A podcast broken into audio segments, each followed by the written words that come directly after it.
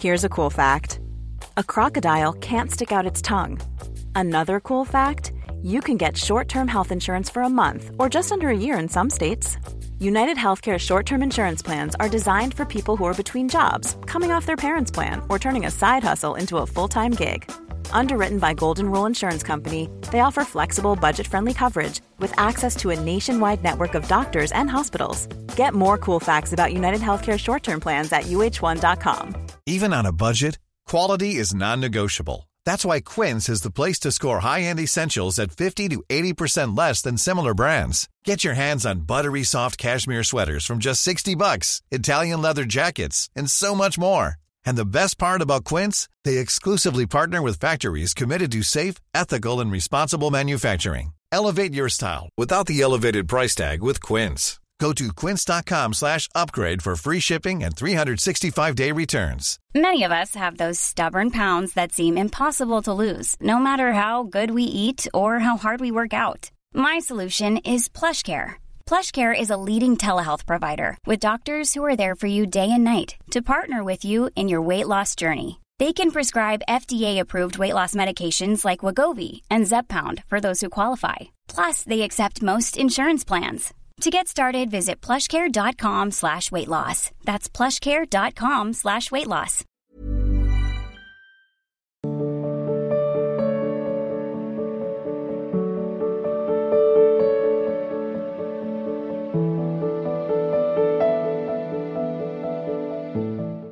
दीपक जी हरियाणा से राधे राधे महाराज जी महाराज जी हम कौन हैं कहाँ से आए हैं और क्या उद्देश्य है नाम जप नाम जप। नाम जप करो। अगर जान गए कि तुम्हारा कौन हो तो मुक्त हो जाओगे। अभी तुम्हारा उद्देश्य है अपने को जानना, अपने को पाना, अपने को जानना और अपने को पाना। तो पहले बाहर से आचरण ठीक करो। अगर पाणी ग्रहण संस्कार हुआ तो संतान उत्पत्ति के लिए ब्रह्मचर्य, अन्यथा अखंड ब्रह्मचर्य। क्योंकि तुम जानना चाहते हो तुम कौन हो। तो जब जल शांत होता है, निर्मल होता है तो उसकी तह की बात दिखाई देती क्या होता है। इंद्रियों को भोगों में दौड़ाओगे तो चंचल है और मलिनता होगी, कभी नहीं जान पाओगे। देखो, साढ़े तीन हाथ के शरीर में ही रहते हुए अपने लोगों को किसी की पच्चीस, किसी की पैंतीस, किसी की चालीस, ऐसी अवस्था हो गई। तुम दूसरा क्या जानकार, जानकारी रखोगे? तुम अपनी जानकारी नहीं कर पाए। अगर अपनी बात कहो तो कहेंगे हाँ मैं अमुक कुल में पैदा हुआ हूँ और मैं मैं मैं सारा खेल इसी का वर्णन होगा। नहीं नहीं, ये तो तुम्हारी पोशाक है। ये तुम्हारा शरीर की शरीर की जो आम बुद्धि है या ज्ञान के तो ये तुम्हारी तुम कहा हो? तुम देखा है? अपने को समझा है? जब अपने को नहीं देखा यार, अपने को नहीं जान पाए तो तुम दूसरे को क्या जान पाओगे?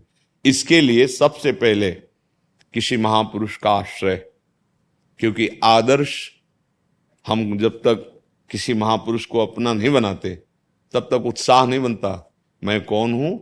ये जानने के लिए भगवान और ब्रह्म ऋषियों ने आज्ञा की है कि पहले किसी ब्रह्मर्षि के पास जो वेदों का पारगामी विद्वान और परब्रह्म की अनुभूति से युक्त हो, ऐसे महापुरुष का जाके वर्ण करे गुरु रूप से और उनके उपदिष्ट साधना के अनुसार, जैसा वो कह रहे हैं, वैसे साधन करो।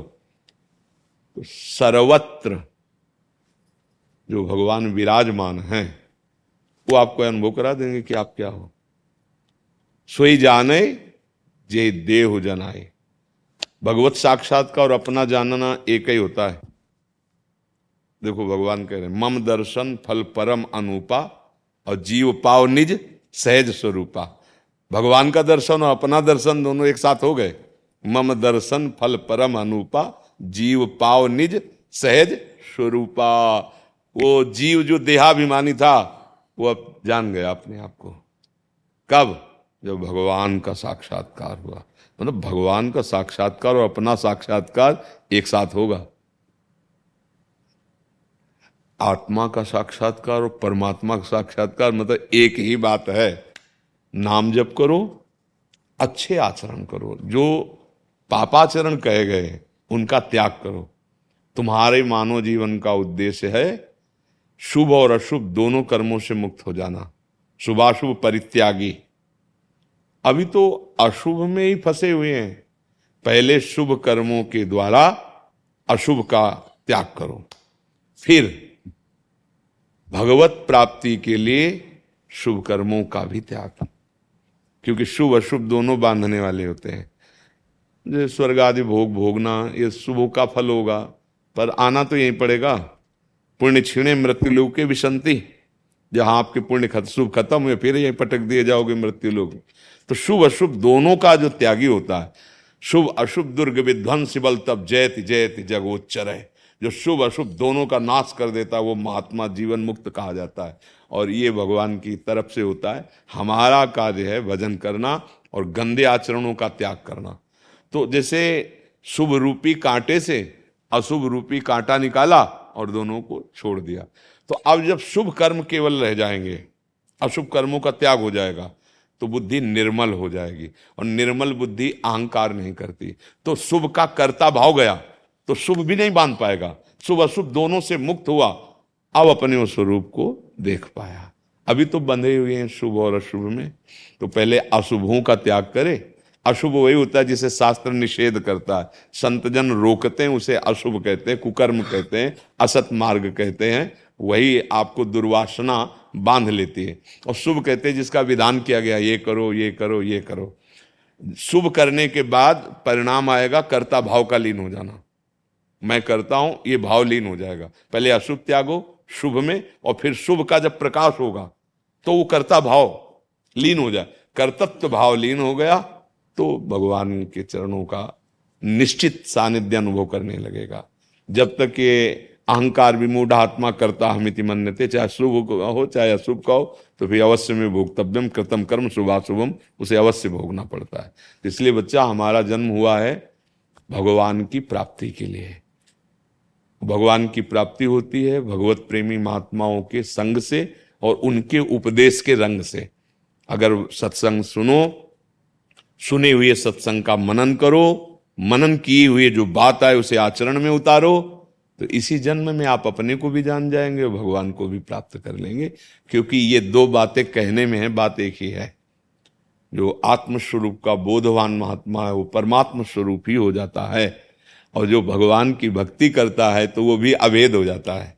तस्मित जने भेदा भावात भगवान और भगवान के भक्त में अभेद स्थिति होती है, वो भगवत स्वरूप हो जाता है। हमारा स्वरूप भगवत स्वरूप है, ये नहीं है, अंतकरण नहीं है, स्वभाव नहीं है। हम स्वभाव, अंतकरण और स्थूल शरीर, इन तीनों, इनको तीन शरीर कहते हैं। स्थूल, सूक्ष्म, कारण, इन तीनों से परे जो हमारा स्वरूप है, वो भगवान की कृपा से ही अनुभव में आएगा। बुद्धि से लड़ाने से नहीं, क्योंकि बुद्धि में प्रकाश उसका पड़ रहा है। तो बुद्धि अपने प्रकाशक को थोड़ी जान पाएगी, वो तो लीन हो जाएगी उसमें। हाँ भगवान अपने आप से अपना अनुभव कराते हो किसी करण में सामर्थ्य नहीं, राम तर्क बुद्धि मन बानी बुद्धि मन की पहुँच नहीं, वो करुणा करते मन बुद्धि में आके बैठ जाते हैं, दर्शन करा देते हैं उनकी कृपा। समझ रहे हाँ खूब ना, पहले बुरे आचरण छोड़ो, कोई भी शास्त्र विरुद्ध आचरण ना होने पावे, ऐसा प्रयास करो, और नाम जप होता रहे, ऐसा प्रयास करो। तो, तो आगे भगवान मार्ग अंदर ही देते हैं। ये परमार्थ मार्ग बाहर का नहीं ये अंदर हृदय का मार्ग। अंदर चलना होता है और मन के पैरों से चलना होता है इसमें। मन के पैरों से मन को प्रभु की तरफ़ चलाना होता है। जी। राजकुमार पाठक जी भोपाल से। पूज्य गुरुदेव कोटि कोटि प्रणाम। गुरुदेव संत जन कहते हैं कि जीव और ब्रह्म इस प्रकार हैं कि वृक्ष की एक डाल पर दो पक्षी बैठे हैं। पहला पक्षी साक्षी है देख रहा है और दूसरा पक्षी फल खा रहा है, वो भी प्रथम पक्षी की आज्ञा से या निर्देशानुसार। फिर भी जीव सदैव से परमात्मा से विमुख बना हुआ है। गुरुदेव, किस विधि का वेदों में लेख है कि जीव परमात्मा के सन्मुख हो सके? अर्थात परमात्मा के समक्ष पूर्ण समर्पण। पहली बात तो है कि ये रूपक रूप में कहा गया है कि शरीर एक वृक्ष है, ये हृदय रूपी घोषले में दो पक्षी रहते हैं, ईश्वर और जीव। दो नहीं रहते हैं। शास्त्र का इशारा, जैसे शीशा में हम दो दिखाई दे रहे ना तो हम दो तो नहीं हो गए ना।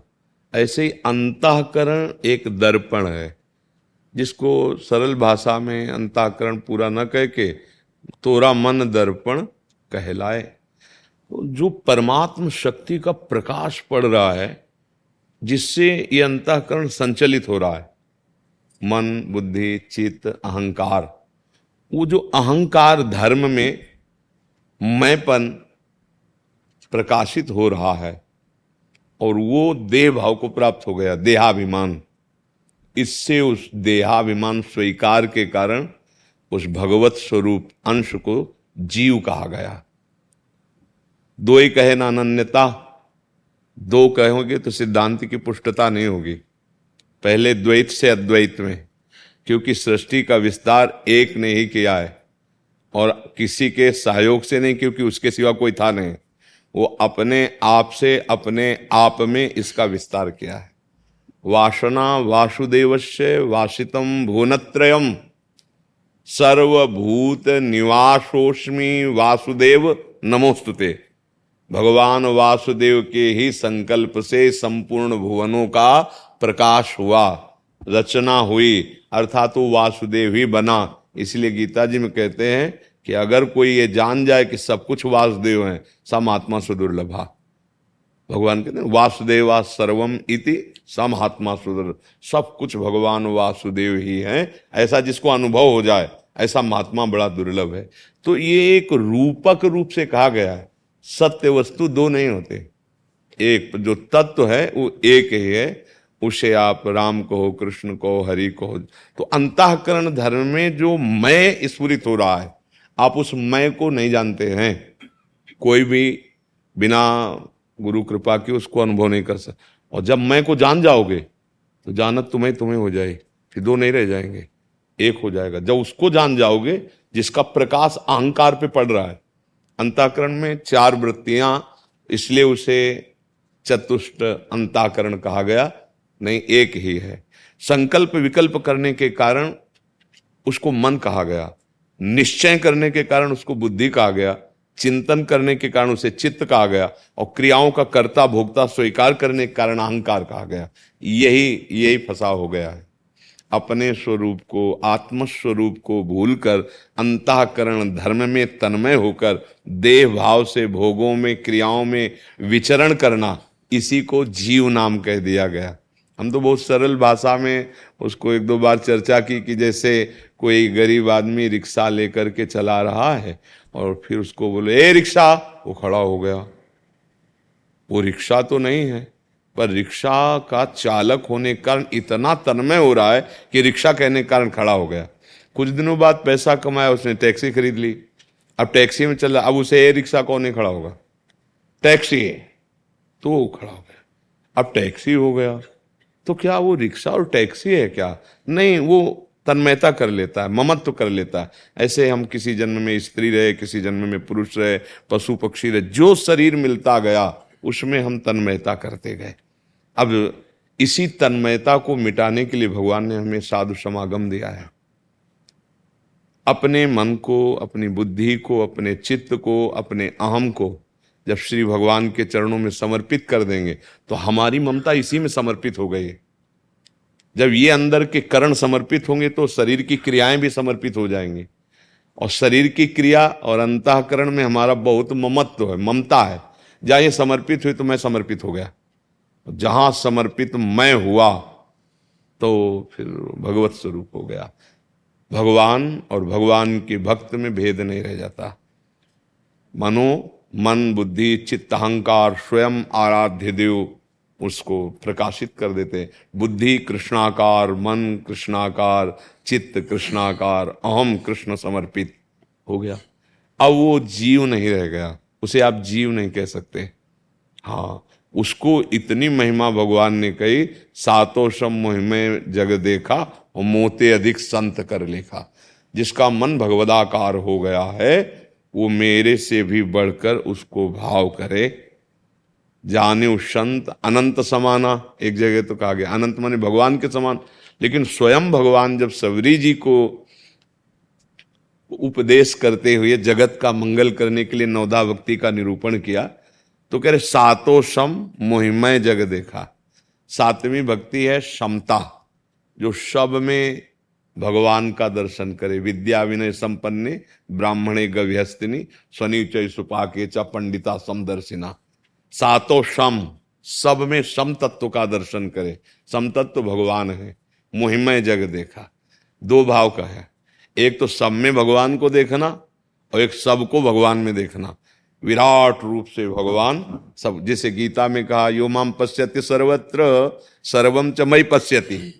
सब में मेरे को देखो और सबको मेरे में देखो। सब भगवान के गोद में विराजमान, विराट भगवान है, उनके सब अनंत ब्रह्मांड गोद में।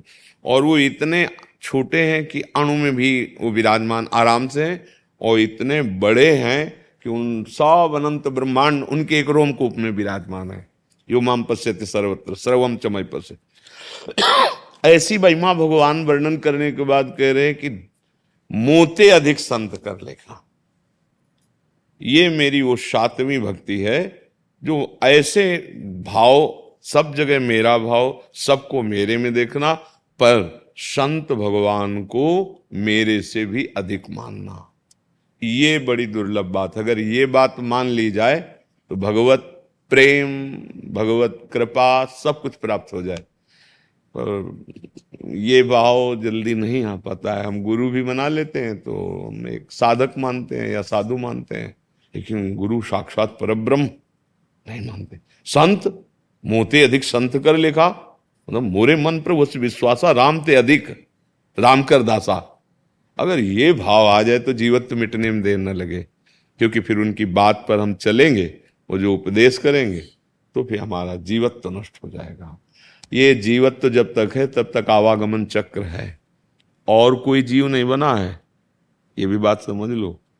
वही एक हम बहुश्यामा। वही बना है, दूसरा नहीं बना है। बिल्कुल सच्ची माना। एक बार भगवान वशिष्ठ जी ने, भगवान श्री हनुमान जी, जो श्री राम सिया के अनुराग में डूबे हुए चरणों में बैठे थे, राजाधिराज चक्रवर्ती सम्राट पद पर विराजमान रघुनाथ जी और माता जानकी जी। चरणों को वशिष्ठ जी ने पूछा कि आप कौन हैं? परम ज्ञानी वशिष्ठ जी का ऐसा तो हनुमान जी भी परम ज्ञानी है ना? ज्ञानी नाम अग्रगण्यम। तत्काल कहा, प्रभु, शरीर भाव से आप स्वामी हैं और ये सेवक है, दास है। जीव भाव से आप अंशी हैं और ये अंश है। और स्वरूप भाव से जो सियाराम सिंहासन में अपनी सत्ता नहीं है। अपनी सत्ता और महत्ता प्रभु के चरणों में लीन कर देना यही उपासना का स्वरूप है, यही भक्ति का स्वरूप है। और संपूर्ण ब्रह्मांड में अपनी ही सत्ता देखना यह ज्ञान का स्वरूप है। हम ब्रह्माष्टमी, मैं ब्रह्म हूँ। तो इतना बड़ा विशाल विचार के द्वारा जितना भगवान का वैभव है, वो सब वो अपने आप में अभेद देख लेता है। इसे अभेद भक्ति कहते हैं। बस वो मुक्त हो जाता है। और जो सर्वत्र भगवान का दर्शन करते हुए सेवक भाव रखता है, वो मोक्ष से भी बढ़कर सुख प्रदान करने वाले प्रेम रस को प्राप्त हो जाता है। भगवान की नित्य लीला में प्रवेश, नित्य सेवा में प्रवेश पा जाता है। आप समझ रहे? जी। नमित जी दिल्ली से? राधे राधे। गुरुदेव राधे राधे। गुरुदेव पूजन में त्रुटि होने से दंड मिलने के भय से पूजन ना करना उचित है क्या? किसका है? कि कोई उसमें त्रुटि हो जाएगी तो दंड मिलेगा। हाँ अगर त्रुटि हो जाती है तो पाँच मिनट राधा नाम का कीर्तन कर लीजिए। समझ रहे न? हर त्रुटियों की पूर्ति हो जाती है। यद अक्षरम पदम भ्रष्टम मात्रा हीनम च यद भवेद कोई पाठ कर रहे हो अक्षर की चूक हो गई, मात्रा की चूक हो गई तो नाम संकीर्तन से पूर्ण हो जाता है। कोई यज्ञ कर रहे हो, कोई पूजन कर रहे हो, उसमें त्रुटि हो जाती है तो बाद, इसीलिए आप देखो, भक्तजन हर अनुष्ठान की पूर्ति नाम कीर्तन से करते हैं।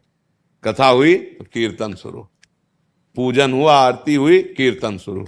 क्योंकि कीर्तन से पूर्णता होती है, नाम संकीर्तन से इसकी पूर्णता होती है तो इसलिए पूजन ना करे।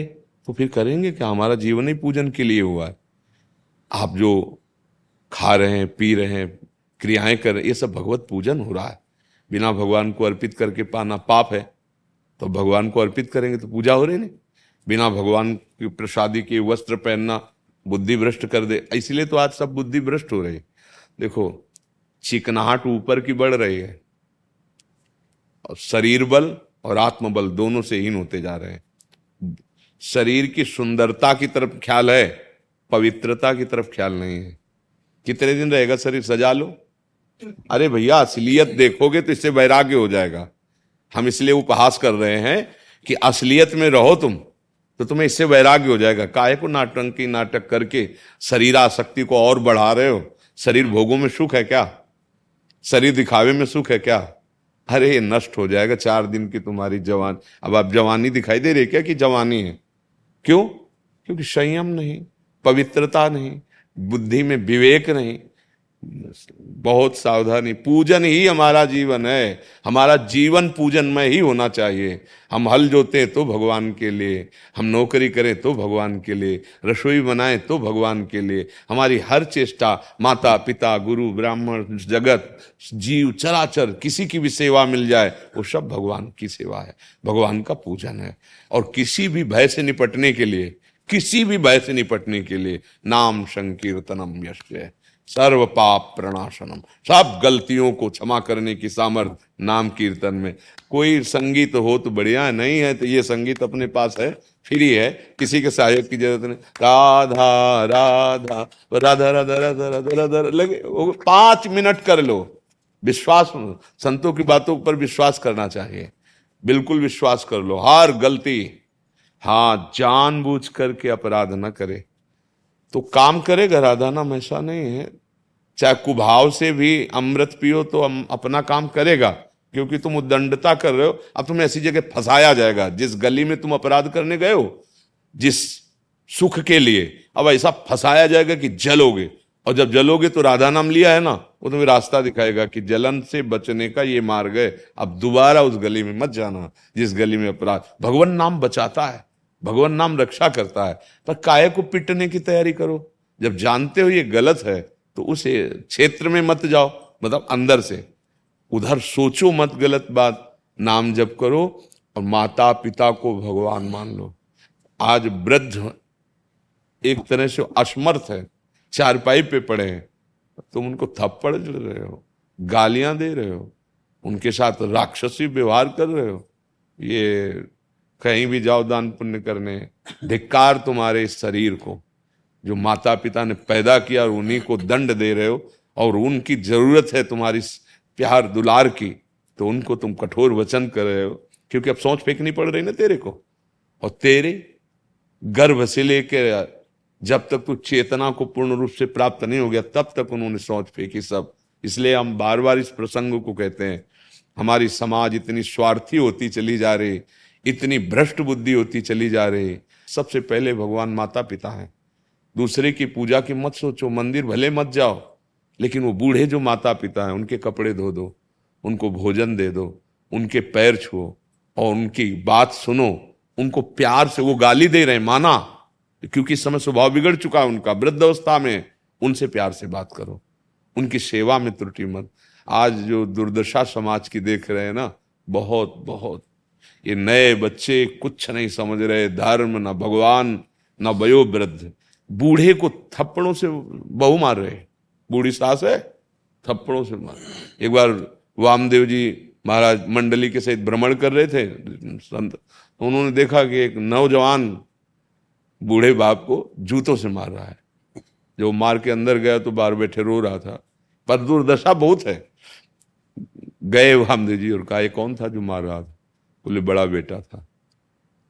बोले, जूतों से तुम्हें मार रहा तुम्हें बड़ा हमारी मंडली में चलो। छोड़ो ना। तो उनका तुम्हें क्या परेशानी लड़का हमारा जूते हमारे मार रहा तुम्हें क्या परेशान जाओ। ये भी माया भी बड़ी विचित्र है, बड़ी विचित्र। पर अपने को चाहिए, बूढ़े माता पिता को समय से उनको भोजन दे दो, उनके पैर छू लो, उनकी अनुकूलता, इस समय उनके शरीर से भगवान प्रसन्न हो जाएँगे। पंडरपुर में जो आज ठाकुर जी विराजमान है वो इसी बात का प्रमाण देने के लिए विराजमान है कि पुंडरीक जी ने अपने माता पिता को भगवान मानकर सेवा की तो सर्वेश्वर भगवान स्वयं आ गए। दर, दर्शन करो उन्होंने चाह नहीं है।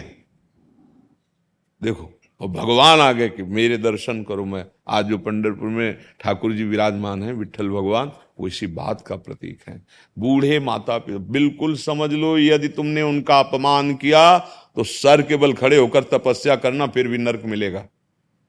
आज जो हमारी समाज है, ये बहुत गिरती चली जा रही। बच्चे, बच्चियाँ ऐसी बदतमीजी से बात करते हैं माता पिता से, कि लगता है ये पढ़े लिखे हैं। विद्या का मतलब जानते हो क्या होता है? विद्या विनयम ददाती। विद्या विनय देती है। पढ़ा लिखा व्यक्ति सभ्य भाषा बोलता है। जब तुम अपने माता पिता से सभ्य नहीं हो, अपने घर के बुज़ुर्गों, गुरुजनों की बात नहीं मान रहे, मनमानी आचरण। बच्चे, बच्चियाँ, मनमानी आचरण। अगर माता पिता अंकुश करें तो। और सास को भी चाहिए, अगर वयोवृद्ध नहीं हुई हो, आप पुष्ट हो तो बहू को नौकरानी न समझे, बेटी समझे। जैसे अपनी बेटी से कैसे प्यार बहू से बहुत हाँ कई घरों में ऐसा भी होता है कि नई बहुओं के साथ हाँ कठोर व्यवहार नहीं, ऐसा नहीं। बहुत सा, ये सबसे पहला पूजन ये है। तुम्हारा घर यदि शांति और सज्जनता से युक्त है तो मंदिर है। उसमें किसी न किसी महापुरुष का ऐसा पदार्पण होगा कि एक बार आकर के ही तुम्हारे सारे संस्कार बदल देंगे। भगवान के जो संत जन होते ना जो ऐसे सदाचारी जन होते, उनके घरों में आके बैठ के जब भिक्षा पाई, तब अशुभ को भस्म कर दिया। चरण रज पड़ी उस घर में, वो तीर्थ हो गया घर। अब तो हमें सबसे पहले आचरण सुधारने हैं। अगर किसी को कभी किसी पूजन, किसी अनुष्ठान में ऐसा लगे कि हमसे त्रुटि हो रही तो ज़रूर नाम कीर्तन करो।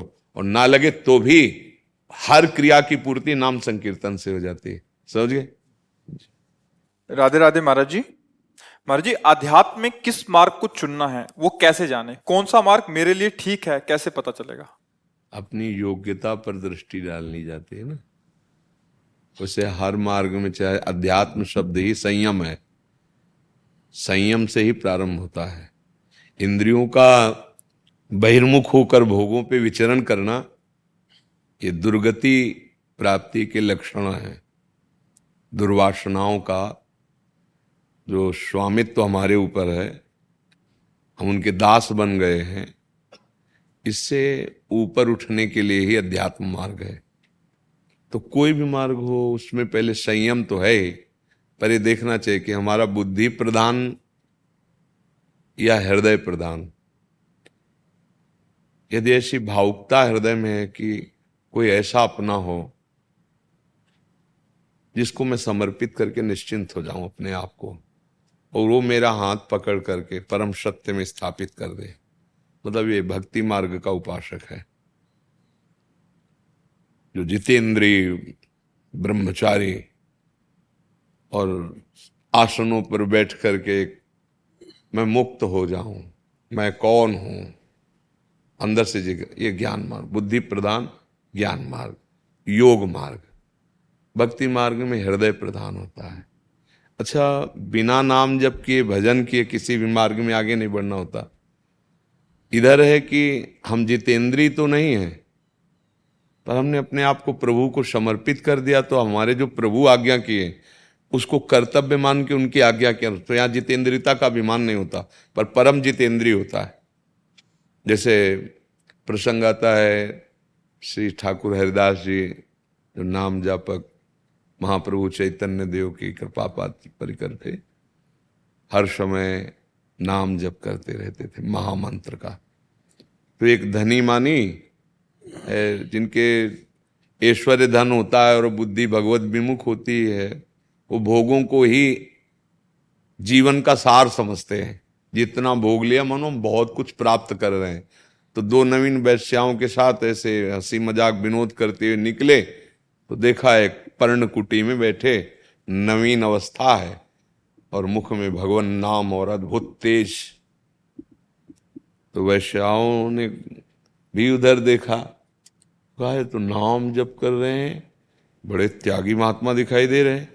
तो उसने कहा, हमारी जैसी नहीं मिली होंगी ना, इसलिए ये नाम जप कर रहे हैं। तो उनका, मुझे ऐसा नहीं लगता इन महात्मा में कि तुम इनको गिरा सकती हो। और वो वैश्या थी तुम अगर इनको गिरा दो, जितना रुपया रुपया कहोगे हम तुम्हें देंगे। गिरा, बोले तो हमारे हाथ का अभी दूसरे दिन वो श्रृंगार करके नवीन और और सब आकर्षणकारी कलाओं से वो शिक्षित थी, क्योंकि वैश्या थी। बात करने के लिए जे बोलते तो हरे कृष्ण हरे कृष्ण कृष्ण। हमारा, मानो कि हमारा नाम पूरा हो जाए, पूरे दिन बैठी रहे। और उनका नाम पूरा क्या तो जीवन ही उन। दूसरे दिन फिर श्रृंगार करके आई। तीसरे दिन फिर श्रृंगार करके आई। रो पड़ी, लोट गई चरणों में। तीन दिन नाम सुना ना माँ भागवत का दर्शन और संग हुआ ना, रो पड़े का मैं बड़ी पापनी हूँ। मैं बहुत नीच हूँ। आप जैसे भगवत स्वरूप महात्मा को मैं भ्रष्ट करने के बाद अब बोल पड़े, रोक दिया नाम। और कहा, कोई बात नहीं। सबका उद्धार करने में समर्थ है भगवान। यदि तुम ये नाम जप करो तो तुम्हारे भी सारे पाप नष्ट हो जाएँगे। आई थी उनको परास्त करने, और देखो ऐसी कृपा हुई कि वो नाम जप करते हुए वैरागिनी हो गई। वैश्या प्रवृत्ति छोड़ दी, धनियों का संग छोड़ दिया, धन छोड़ दिया, भिक्षावृत्ति से और नाम जप करते। भगवान नाम भगवत आश्रय भगवत चिंतन इस समस्त विकारों से मुक्त कर देता है। चाहे जिस मार्ग में चलना हो, अगर चिंतन आपका गलत रहेगा तो किसी मार्ग में भी नहीं चल सकते। पर अंदर से देखे कि आपका बुद्धि प्रधान है या हृदय प्रधान है। अगर हृदय प्रधान तो बहुत जल्दी लाभ मिलेगा। भगवान के चरणारविंद का आश्रय लेकर नाम जप करते हुए भक्ति के मार्ग में चलना। अगर बुद्धि प्रदान तो थोड़ा दौड़ाना चाहिए। दौड़ाओ। योग वाशिष्ठ वेदांत ज्ञान मार्ग में दौड़ो। जब थक जाना तो फिर त्राहिमाम फिर भक्ति का मार्ग। क्योंकि सनकादि से बढ़कर कोई ज्ञानी तो है नहीं। वो भी हरिशरणम हरिशरणम और भगवान की चर्चा करना और भगवान की चर्चा सुनना। तो आपका क्या भाव है? किस मार्ग में आपकी प्रीता है? मैं नाम भी हूँ कभी कभी और योग भी मैं नियमित रूप से करता हूँ। योग तो योग लायक नहीं हो आप। देखो हम बुरा मत मानना प्रभु आप हमारे पास आए, इसलिए हम कह रहा हूँ, क्योंकि योग की क्षमता आप खो चुके हैं। आपका ब्रह्मचर्य ठीक नहीं है। जो हम कह रहे हैं, हमारा, देखो, हम जैसे बैठे ना तो हम सब एक घर के हैं। भगवान के ना तो एक घर के हैं। उसमें ये कि हमारी कोई बेज्जती या कोई अपमान, डॉक्टर कह रहा है ऐसा तो आप बेज्जती तो महसूस नहीं करते ना, आप कहते जी जी जी हाँ यहाँ दर्द हो रहा है, यहाँ हो रहा है। संतों से झूठ ना बोले। योग का अधिकारी वो है, सबसे पहला योग का लक्षण। ब्रह्मचर्य नहीं और योग मार्ग में गया तो मानो आग में कूद गया, अपने आप को नष्ट कर दिया। ऐसी बीमारियाँ बढ़ेगी, जो भगवत चिंतन की तो बात जाने दो। तो ब्रह्मचर्य तो ठीक है नहीं। तो योग शब्द का जो सही अर्थ है, भगवान ने कहा है, वो हम तुम्हें बता रहे हैं। तेषाम सतत युक्ता नाम भजताम प्रीति पूर्वकम ददामी बुद्धि योगम तम ये न माम उपयांति भगवान के वचन, श्री कृष्ण चंद्र जू के, जो सतत मेरा स्मरण करते रहते हैं, मैं उनकी बुद्धि में योग प्रदान कर देता हूँ। आप अब एक योग सबसे बड़ा है। ये स्मृति योग है, भगवान की स्मृति। कृष्ण कृष्ण कृष्ण, राधा राधा राधा राधा राधा। उठते, बैठते, चलते, फिरते, खाते, पीते, सोते, जागते, हर समय नाम योग को पकड़ लो। इसी से कुंडलनी जागृत हो जाएगी। इसी से सब चक्रों का भेदन हो जाए। इसी से सबका बन जाएगा। Life is full of awesome what ifs and some not so much, like unexpected medical costs. That's why United Healthcare provides Health Protector Guard fixed indemnity insurance plans to supplement your primary plan and help manage out of pocket costs. Learn more at uh1.com. Hiring for your small business? If you're not looking for professionals on LinkedIn, you're looking in the wrong place. That's like looking for your car keys in a fish tank. LinkedIn helps you hire professionals you can't find anywhere else, even those who aren't actively searching for a new job but might be open to the perfect role. In a given month, over 70% of LinkedIn users don't even visit other leading job sites. So start looking in the right place. With LinkedIn, you can hire professionals like a professional. Post your free job on linkedin.com slash achieve today. जो चाहोगे सब बकाया योग लायक अब शरीर नहीं है कि जैसे आप तीन घंटे बिना हिले पद्मासन में बैठना। ये योग की स्थितियों में पहुँचने के लिए है बिना हिले प्रारंभ से 48 मिनट जहाँ हाथ रख दिए अड़तालीस मिनट कुछ भी हरकत शरीर में नहीं होनी चाहिए। दो घड़ी, चौबीस दूनी अड़तालीस। क्या ऐसा हो सकता है? तीन घंटे बिना हिले, बिना किसी हलचल के एक आसन पर बैठना, सिद्धासन पद्मासन। योग प्राणों का संशोधन करके, प्राणवायु को सूक्ष्म करना चित्त वृत्ति का निरोध करके परमात्मा में लगाना, बहुत कठिन है। यम नियम, आसन प्राणायाम, प्रत्याहार, ध्यान, धारणा, समाधि, और ये सब हो जाएगा बिना किए। राधा राधा राधा राधा राधा। भगवान नाम से सब कुछ हो जाता है। जितना भगवान नाम में प्रीति बढ़ती है उतना ही हम अधिक से अधिक एक श्वास में चलाने की तो प्राणायाम अपने आप स्वाभाविक होता है। ऊपर गया दस नाम नीचे गया दस नाम अपने आप प्राणायाम हो रहा है। और नाम में ऐसी शक्ति है जो किसी योग में नहीं है। जितनी नाम में शक्ति है किसी योग में नहीं है। इसलिए हमारी प्रार्थना है कि हमारे शरीर कलयुगी हैं, high blood pressure, low blood pressure, sugar, ये, वो वो। स्वास्थ्य रक्षा के लिए तो थोड़ा अनुलोम विलोम और कपाल भाती जो आजकल योगी जन सिखाते हैं, स्वास्थ्य रक्षा के लिए ज़रूरी हम कहते हैं।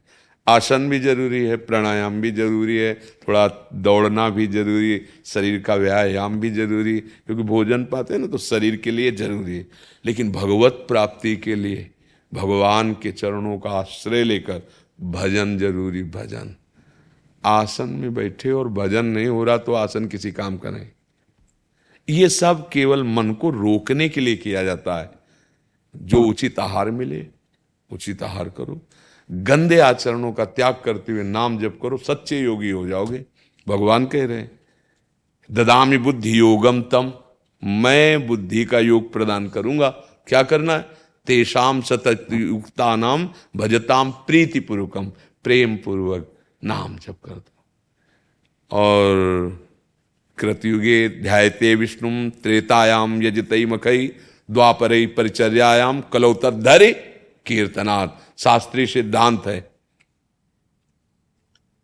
ध्यान आदि इन पवित्र युगों की बातें हैं। सतयुग में कृतयुगे ध्यायते विष्णु ध्यान सिद्ध होता था। त्रेता में यज्ञ, द्वापर में पूजा के द्वारा सिद्धि। और कलयुग में नाम के द्वारा सिद्धि कलयुग केवल नाम आधारा। सुमिर सुमिर भो उतर ही पारा।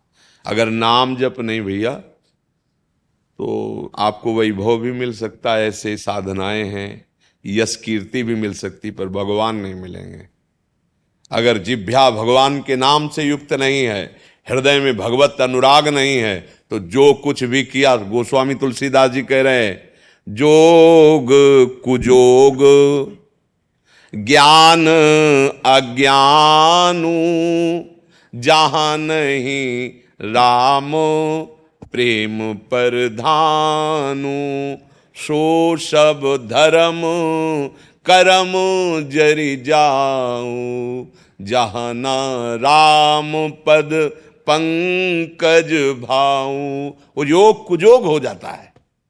भगवान से प्रीति नहीं, उनके नाम में प्रीति नहीं, क्या जोग? वो ज्ञान अज्ञान है। अरे भगवान शिव से बढ़कर कौन ज्ञानी है, जो रात दिन नाम जब भगवत चर्चा करते रहते हैं? इसलिए वो सब धर्म, कर्म आग लग जाए, जिसमें भगवान के चरणों में प्रेम ना हो। सबसे बड़ा योग, प्रेम योग है, वो भगवान प्रदान करते हैं और उसके लिए सतत भजन चाहिए भजन बिना जीव का हर प्रयत्न विफल रहेगा, करके देख ले। भागवत में पढ़ लेना। ब्रह्मा स्तुति। वो कह रहे हैं कि मैं बड़े बड़े ज्ञानियों को बड़े बड़े योगियों को ऊपर से पतित होते देखा है। ब्रह्मा जी कह रहे हैं तो हम तुम तो कोई बात ही नहीं है। भ्रष्ट होते देखा है।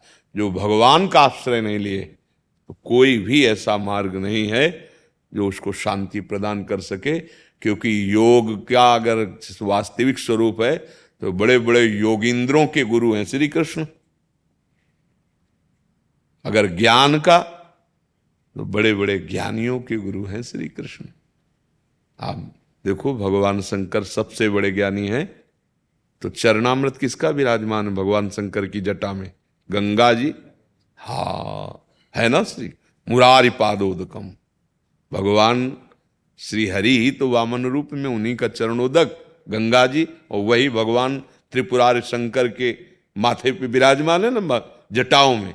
गांगम वारि मनोहारी मुरार चरणच्युतम त्रिपुरार शिरश्चारी पापापहारी पुनात्मा इसलिए भैया हमारी बात हमारी प्रार्थना नाम जप करो नाम भगवान का आश्रय ले लो और आचरण सुधारो माता पिता परिवार को भगवत स्वरूप मान के सेवा करो।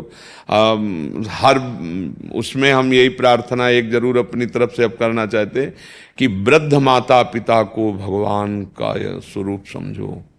अगर उनको दुख पहुँचाया तो तुम चाहे खोपड़ी के बल खड़े होकर योग नहीं जो चाहो कर लो चाहे जिस तीर्थ में जाके। तुम्हें लाभ नहीं मिलेगा। एक कश्यप नाम के महात्मा इसमें महाभारत में भगवान व्यास देव जी ने लिखा है। देखो, वैराग्य लेकर गुरु परंपरा से वो एक अलग मार्ग हो गया। बूढ़े माता पिता हैं, उनकी अनुमति नहीं, उनकी आज्ञा नहीं, आप उनको छोड़ दिए। चाहे कोई भी महात्मा बना हो अपने माता पिता से अनुमति लेना ज़रूरी शास्त्र आज्ञा करते हैं कि वो अनुमति दे, उनका आशीर्वाद तब आगे ऐसे थोड़ी कि उनका कोई अधिकार हमारे ऊपर नहीं, हम निकल गए चुपचाप। ऐसा नहीं। कोई भी जो बड़ा महात्मा हुआ उसका चरित्र। अनुमति ली गई है, पैर पकड़ के अनुमति ली। मेरा मन अब संसार में नहीं लगता, मुझे भगवान के वो बिना कुछ अनुमति लिए और शास्त्रों का ज्ञान था तो तपस्या में संलग्न हो गए।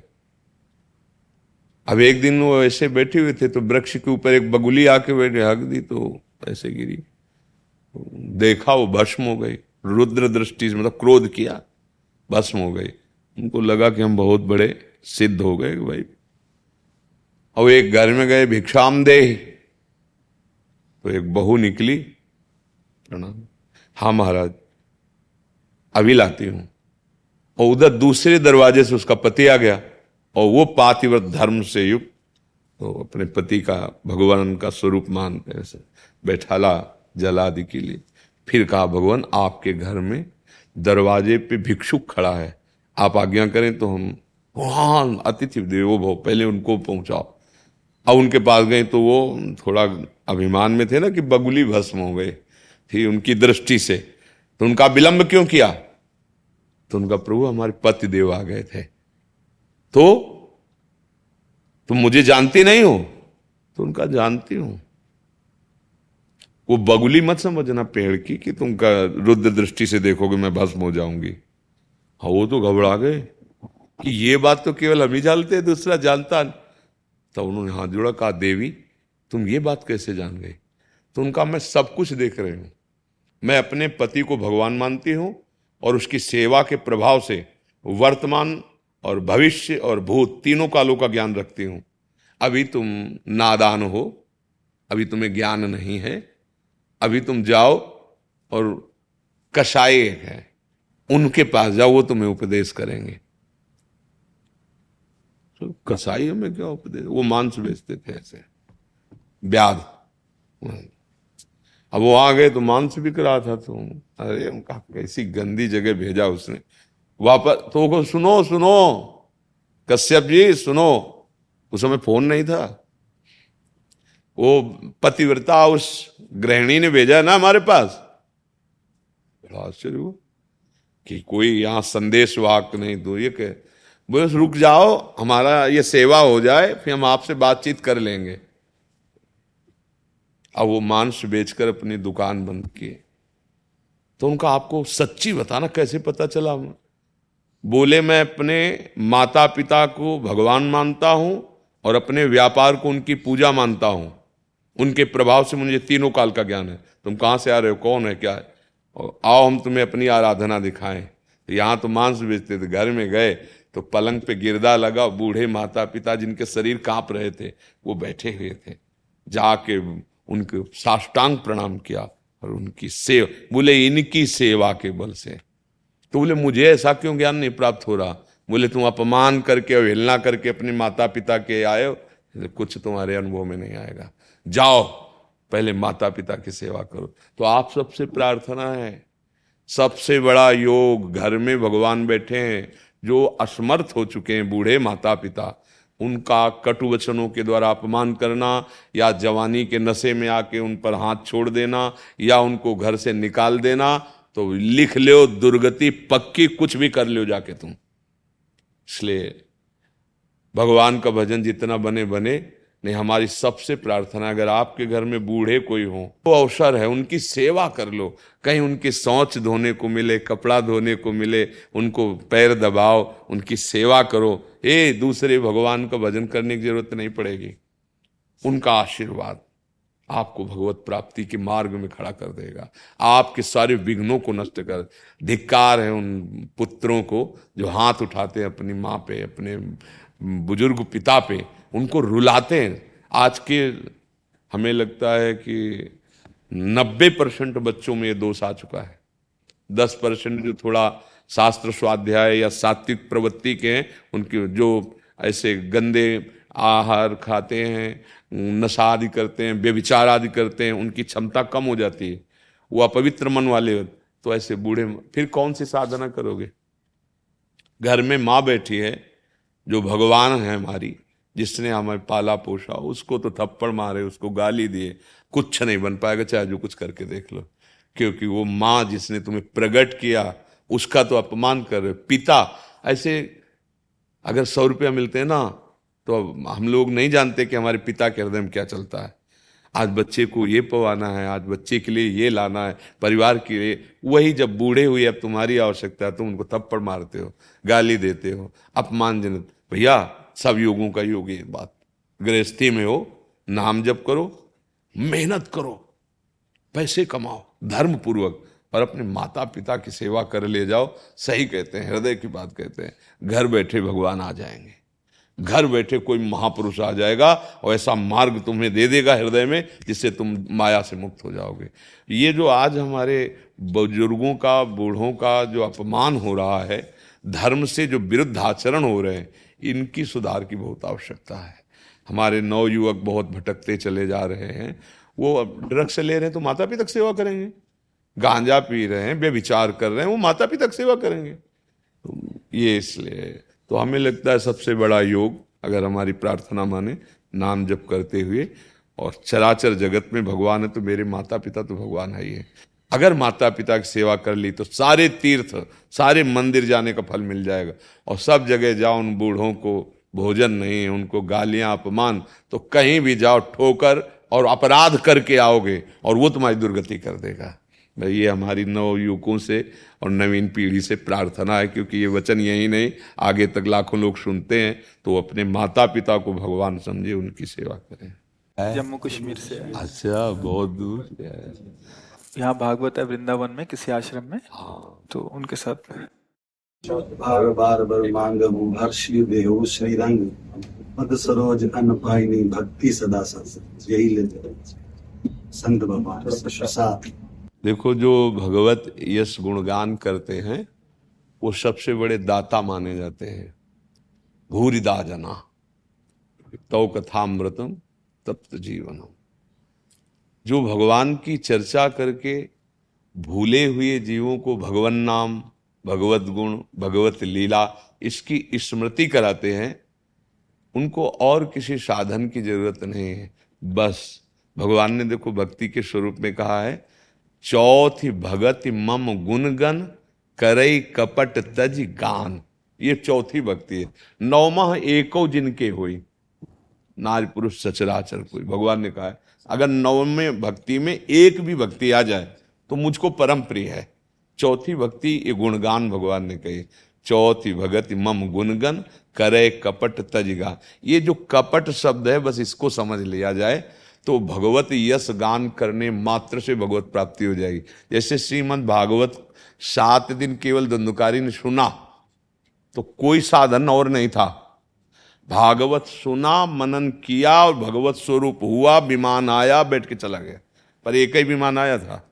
श्रोता बहुत थे, विमान एक ही आया था धुंधकारी के लिए। तो गोकर्ण जी ने पूछा कि ये भी तो सब सात दिन से भागवत सुन रहे तो बोले, जैसा वो सुन रहे, सुन करके मनन किया, वैसा इन लोगों ने नहीं किया। अगर ये भी सुन के मनन करे तो सबके लिए विमान आ जाए। अगली बार गोकर्ण जी ने सबको मनन करने की प्रेरणा की। और मनन का फल है आचरण में उतारना।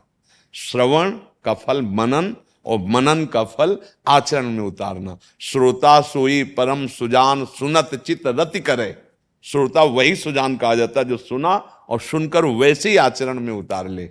तो जो हम भगवत यश गान करते हैं तो हमारे अंदर केवल एक ही लालसा रहनी चाहिए कि हमें भगवान ने सौभाग्य दिया भगवत यश गुणगान करने का। और इसका फल हो कि भगवत गुणगान में हमारी प्रीति हो। अगर हम भगवत गुणगान करके कुछ अन्य चाह कर रखते हैं, यही कपट है। अपना यश चाहना या अपना कोई वासना की पूर्ति चाहना, इसे कपट कहते हैं। और अगर केवल भगवत स्वांता सुखाए तुलसी रघुनाथ गाथा तो फिर बकाया क्या रह जाएगा? जब भगवान प्रसन्न है तो सब कुछ है, सब सुख है। क्योंकि सुख समुद्र भगवान मिल गए तो चम्मच दो चम्मच पानी की थोड़ी ज़रूरत पड़ेगी।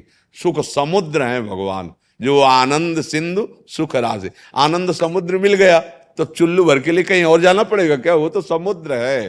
तो आप जैसे सब संत और भगवत स्वरूप जा जाकर भगवत यश गुणगान करते हैं, उस गुणगान में प्रधानता नाम की ज़रूर की जाए क्योंकि कलिकाल है इसमें और कोई साधन बल है नहीं। नाम कीर्तन नाम जप नाम सुमिरन इसी से परम मंगल हो जाएगा। भगवत यश गुणगान कथन श्रवण और नाम जप। कलयुग में समर्थ साधन है भगवत प्राप्ति का। धन धन धन बाबा ऐसी कृपा बनाए सभी गोवर्धन वारिन की तरफ़ से। राधे राधे। आप भगवत पार्षद हैं, भगवत स्वरूप हैं। बस आप अपने स्वरूप को भूल गए हैं, इसलिए ये दुख सुख व्यापते हैं। नहीं तो इस रज रानी में जो प्रकट हुए, ब्रजरज में प्रकट हुए आप जन हैं आप साक्षात भगवत पार्षद हैं, बस उस भूल को मिटाने के लिए अवसर मिला है। अगर हम अपने प्रभु की स्मृति सब काम बन जाए। पूरी गीता का फल भगवत स्मृति है। नष्टो मोहा, स्मृति लब्धा, स्मृति। आप जिनके हो, उनकी स्मृति। अभी क्या है कि अपने लोग इस शरीर में इतना आसक्त हो गए कि भोगों में सुख मिलने लगा। मान, अपमान, निंदा, स्तुति, ये सब व्यापने लगा। तो सच्चिदानंद सुख भूल गए। हमारा सच्चिदानंद सुख है। ये जो बड़े बड़े महापुरुष है ना ये भजन बल से इसी भूल को मिटाया है। तो देखो आप सब भगवत पार्षद हो हमारी प्रार्थना है जितना हो सके। नाम लोगों से दूर जाना चाहते हैं फिर भी जा नहीं पाते। नाम जप वही हम कहना चाहते हैं नाम जप। भगवान से मतलब नाम जपते हैं फिर भी भूल जाते विस्मरण हो जाता है। हाँ तो अभ्यास की कमी है ना। अभ्यास योग युक्ते चेतसा नान्य गामिना भगवान जी कहे श्री कृष्ण चंद्र जी। गीता जी में, कि ऐसा अभ्यास करो कि चित्त कहीं और जाए ना इन नाम के सिवा। सब कार्य करते जैसे आप अपने शरीर का कभी ध्यान नहीं करते, पर कभी भूलते भी नहीं है।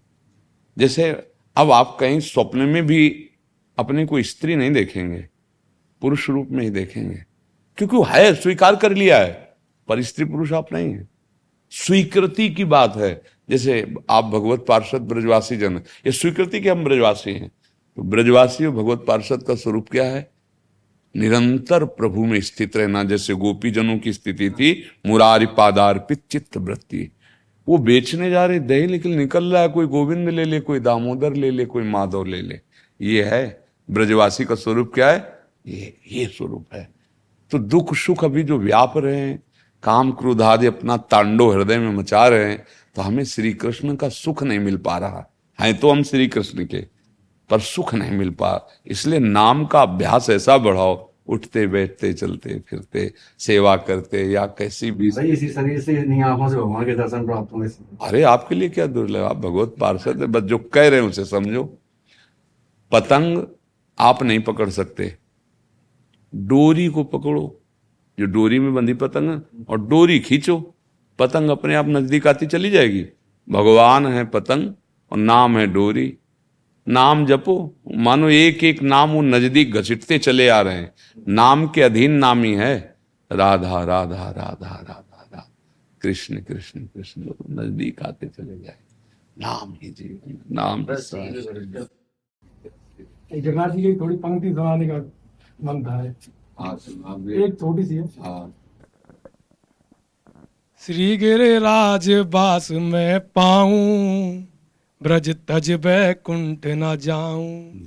श्री गिरिराज बास में पाऊँ। ब्रज तज बैकुंठ न जाऊँ। बिचरू में लता पतन में गिरिराज तलहटी वन में राधा कुंड गोवर्धन में आन्योर जतीपुरा जन में। कुंडन में करूँ स्नान करूँ जलपान पड़ो रहूँ रज में। हाँ। दीजो प्रभु बारंबार जन्म मोहि ब्रज में। बहुत सुंदर। जो कछु मिले प्रसाद पाए के गोविंद के गुण गाऊं। दीजो प्रभु बारंबार जन्म मोहि ब्रज में। जय हो गिरिराज धरन की जय। आपने थोड़ा परेशान हूँ थोड़ी देखो जो सबसे बड़ी परेशानी है बार बार जन्म बार बार मरण उस पर तो कोई ध्यान नहीं दे रहा।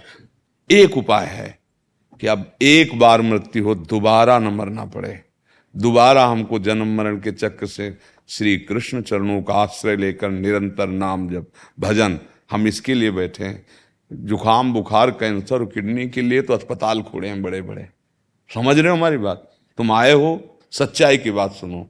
भगवान ने कृपा करके मानो देह दिया है। हमारे जो कुछ पाप कर्म है, कुछ अच्छे कर्म है दोनों से मिलकर शरीर बना है। पाप कर्म का फल ये दुख रूप में आता है, अच्छे कर्मों का फल सुख रूप में आता है।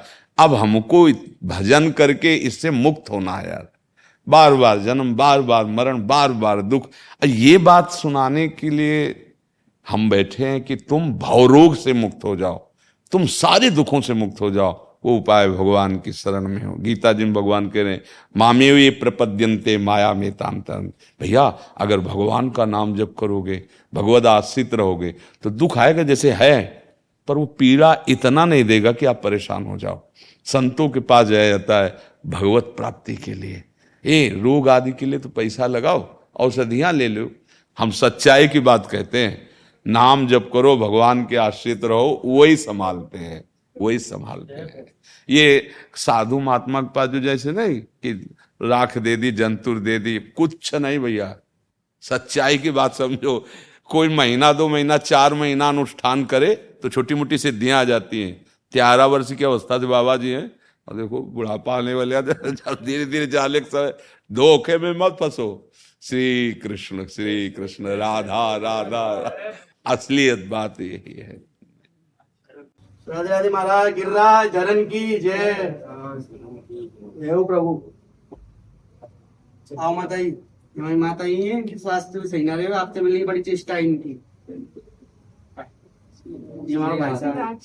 गिरिराज जी साहब हाँ गिरिराज धरन की जय बोलते ही पता चल जाता है कि ये धरन की जय जय श्री रानी की जय। आप सब आप सब भगवत पार्षद हैं।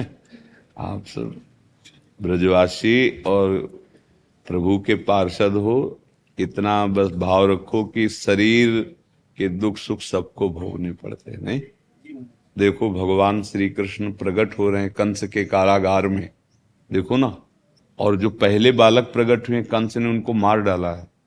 कितना अत्याचार भगवान के पिता हैं, वसुदेव जी। माता है देव की।